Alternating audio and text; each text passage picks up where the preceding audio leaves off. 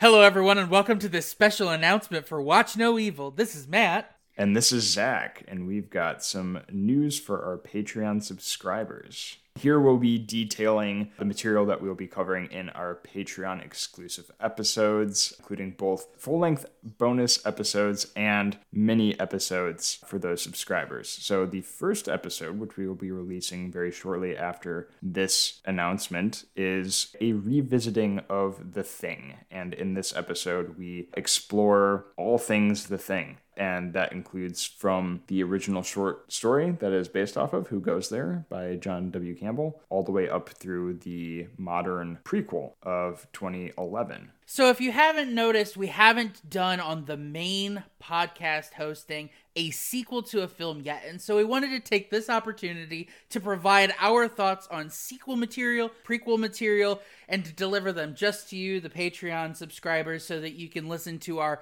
continued thoughts about franchises that you love, that we love, and to give you an opportunity to get some value out of the money that you're giving to us. Alongside those mini episodes, we'll cover smaller topics or things like television episodes, shorter movies, or franchise discussions, like we were expecting to talk about The Simpsons Treehouse of Horrors, which is a pinnacle of classical horror material that has to have its own due. However, it wouldn't be right to have them work on a full hour long episode, considering that's what we spend on a normal episode for an entire movie. Besides this, we also have plans to incorporate new music into our podcast as underscore for the show that we're doing. We want to bring in more guests. We want to introduce live albums of music that are specific to just the podcast. For example, ones that includes an extended cut of the Watch No Evil theme composed by Zach that you alone will get the opportunity to listen to.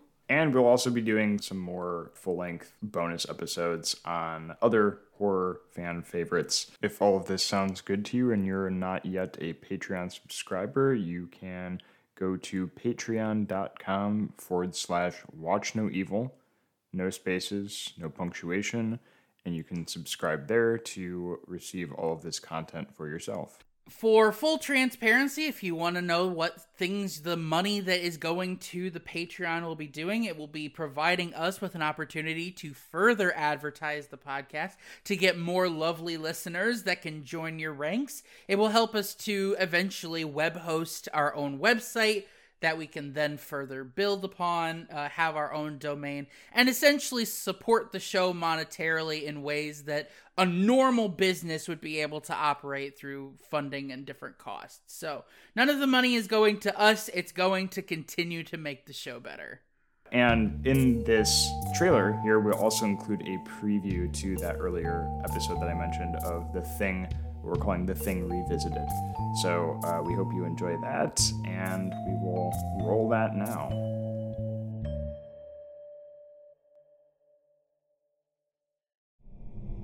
there is this idea that it could be a singular entity. And I don't actually think that it's a singular entity. One of the things that I was imagining is that it's almost an infection because it shows in the prequel trilogy that single individual cells from the thing are enough to jumpstart the metamorphosis and the mimic process. So I felt like with the John Carpenter and with the prequel, it was alluding back to the AIDS crisis even further by saying that it's a blood-borne sort of illness. It's it's an infection that takes over and destroys cells. Almost like you know a, a cancer would or an autoimmune disease. Because what are cancer cells if not just human cells that have metamorphosed into something dangerous? Right. And the weird thing is they're never really specific on how it is transmitted. Because i i do agree. I think it's more like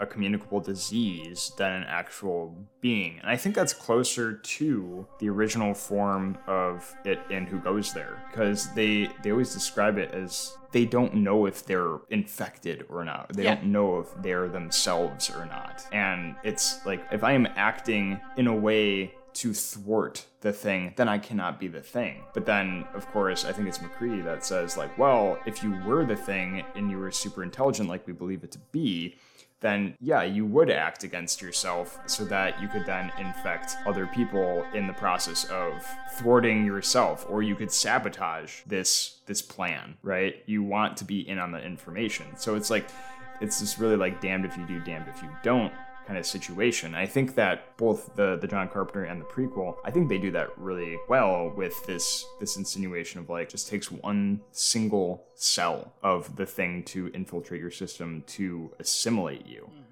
Because then you're unknowingly just becoming it. You're becoming part of it. And whether or not you are aware, you are now acting at its will. Yeah. And I think that is super cool and also super scary. And that I think that's why the thing is just so intriguing as a concept. Yeah, and it's interesting too uh, to to consider it being an infection and a virus because with every host that a virus lives inside, it has the potential to morph and develop, stealing genetic material and information to make it be more mm-hmm. viable the next person that it is host to. It's like why we have to constantly change the flu vaccine because the flu is constantly changing every time that it runs into a person. It changes a little bit, goes to the next person, changes a little bit, goes to the next person. And so with this, there is also a really interesting idea that's shown in the prequel and in, in the John Carpenter where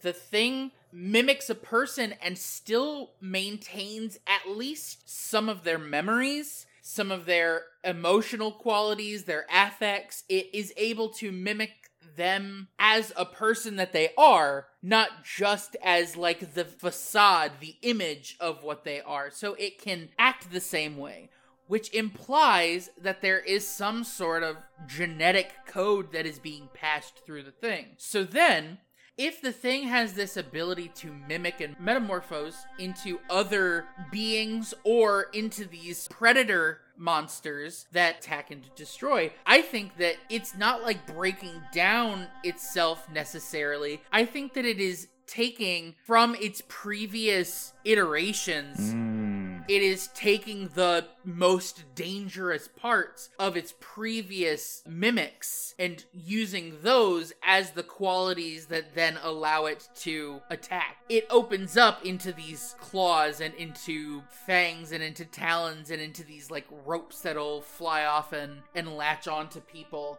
because that's the most effective strategy is take from the dominant predatorial species that you know which often have those key features and then you look at how throughout the thing is able to replicate really easily. Any instance of the thing that is severed as a limb has its own independence. So it can not mm-hmm. only break off and do its own thing, it can break off, do its own thing, and then reassimilate itself back into the whole. So I think that you're you're onto something here with it's taking the form or it's putting all the, its most effective tools at work at once when it what, what I described as it breaking down. I just meant like the facade breaking down. But so then you'd kind of ask yourself, why isn't it more effective then? Because it, it does often move pretty slowly and it's not very good at killing people in in its uh, multitude of forms. But is killing people really its goal? And I would definitely say no. I think its goal is to spread as much as possible. So Lloyd says in the prequel, it can't imitate inorganic material. Well, if something's dead, it is no longer organic, or if it's dead long enough, I guess. So it doesn't want to imitate a dead person, so it wants to take a live person. You yeah. see it actually absorb a live person in the prequel. Yeah. So I think that's like really interesting that you can say like, well, why why is it so slow? Why is it so clumsy? Why does it give itself away every time? And it's because it's actually smarter than just a killing machine. It's trying to assimilate mm-hmm. everything. The thing from another world, I think it does fine. I think that is interesting and definitely like focuses on, like I said, more that man versus man kind of conflict in the face of this other. But it just doesn't capture the the ingenuity of the concept of the thing it's like the, its transient nature is the very reason why we call it the thing and not something that has a name. Mm-hmm. And it, it really is, I'll call it the perfect organism to steal from Alien. That being said, what if the ultimate form of the thing, once it finds all the most effective ways of existing. Like, what if it just looks like a xenomorph by the end? That'd be a fun crossover.